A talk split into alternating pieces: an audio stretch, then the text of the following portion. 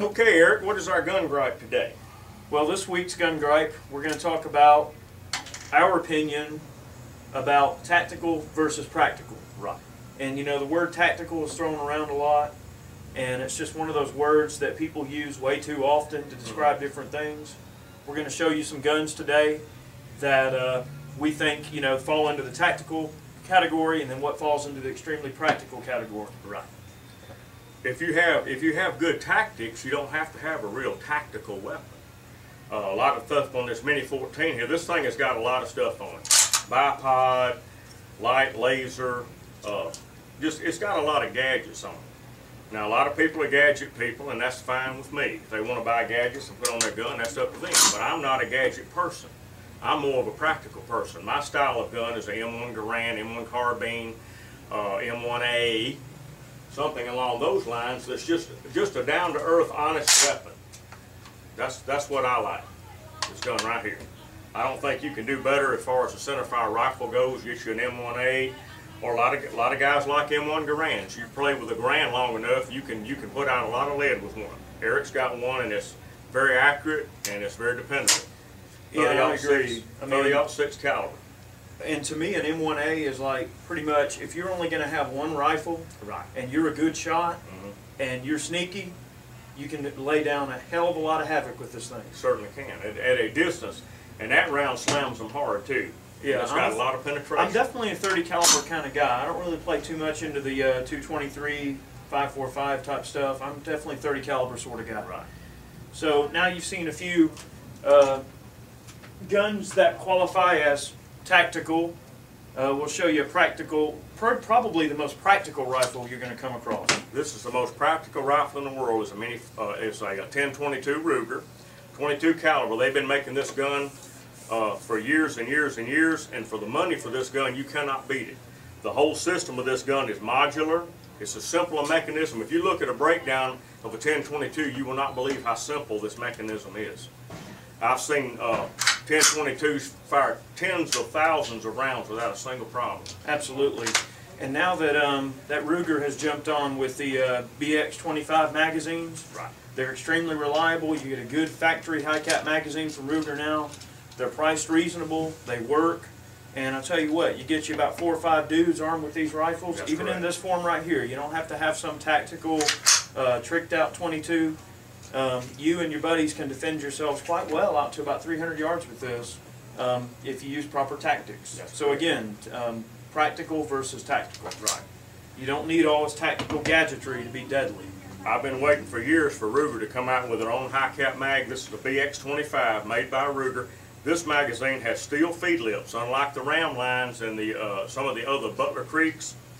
And this magazine is you can take this magazine apart and clean it. You can't do those others that way.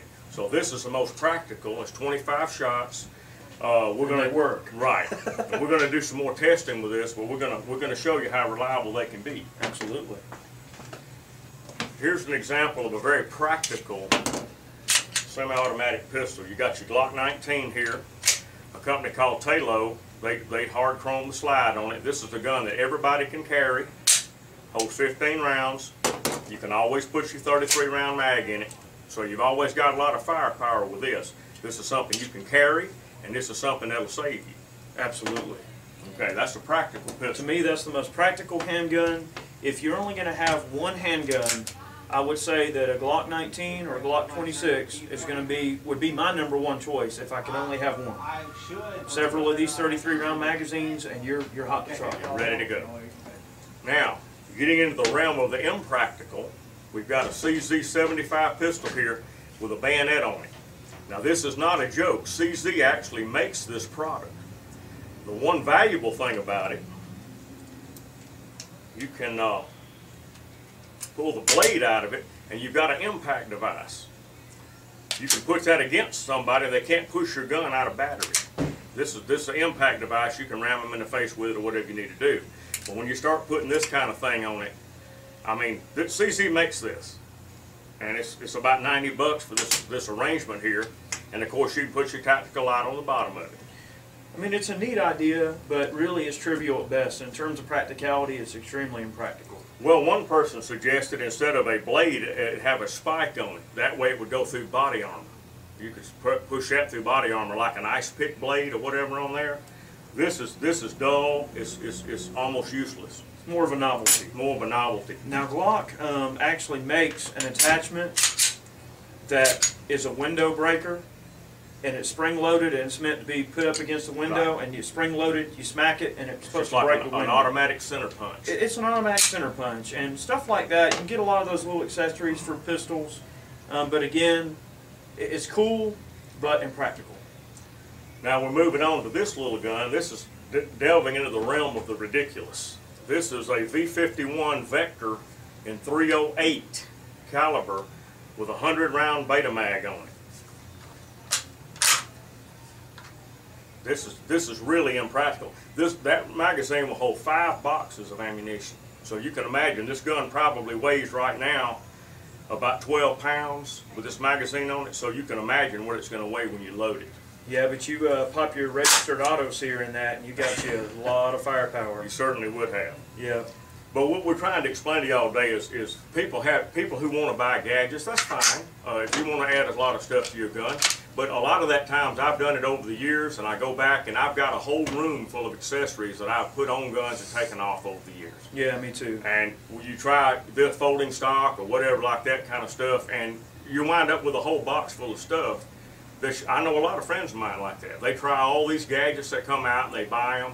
They keep them on their gun a little while, the new wears off, and they, they just throw it in a box and it's in a closet somewhere. Me too. So you got to be practical and always buy guns that uh, of some kind of ammunition that you can find. That's why we're talking about the, this little gun right here. This gun will kill anything. It'll kill everything from a mouse to a deer. You can you can take big game with this. Uh, you can defend yourself with it. If you could only have one rifle, it would probably be a 22 rifle. Yep. And I would say if you only had to have 122 in general, It would be that. the Ruger 1022 is kind of hard to live without. We've You got can a carry a ton of ammo on it. Here's a little, uh, this is a kid's 1022 that we put in a stock. Now this will take you magazine too. This thing doesn't weigh, feels like it weighs about four and a half to five pounds. And you, anybody can pack this around. It's easy to carry. Um, it's short, got a 16 inch barrel. This was a youth model that we put in here. The regular one would be about this long. But this gun right here would serve your purpose almost exclusively for anything you want to do with it. Absolutely. So overall, I mean, the point we're trying to drive home really is that uh, you know you don't need all those gadgets hanging on your gun to be to be effective. Right. You know, you see all these guys that have everything but the kitchen sink on their rifle, like that first Mini we showed you, the Mini 14. But another thing about gadgets you have to remember too, that's a multi-million dollar industry, if not billion dollar industry. Uh, Americans are into gadgets. They like these things. And uh, like I said, I wound up with a whole closet full of stuff that I'm never going to put on a gun again. And no matter how uh, traditional you may think yourself, everybody goes through that stage to some degree. Right. All of us get to that point with guns where we want to throw everything with the kitchen sink on it, try it out. Um, I've been there, I've done it, I know Barry has. But I can say that after um, years of experience, and I'm sure I can speak for Barry when I say this, that you know simplicity is where the real tactical, you know, is. That- that's the real the tactical.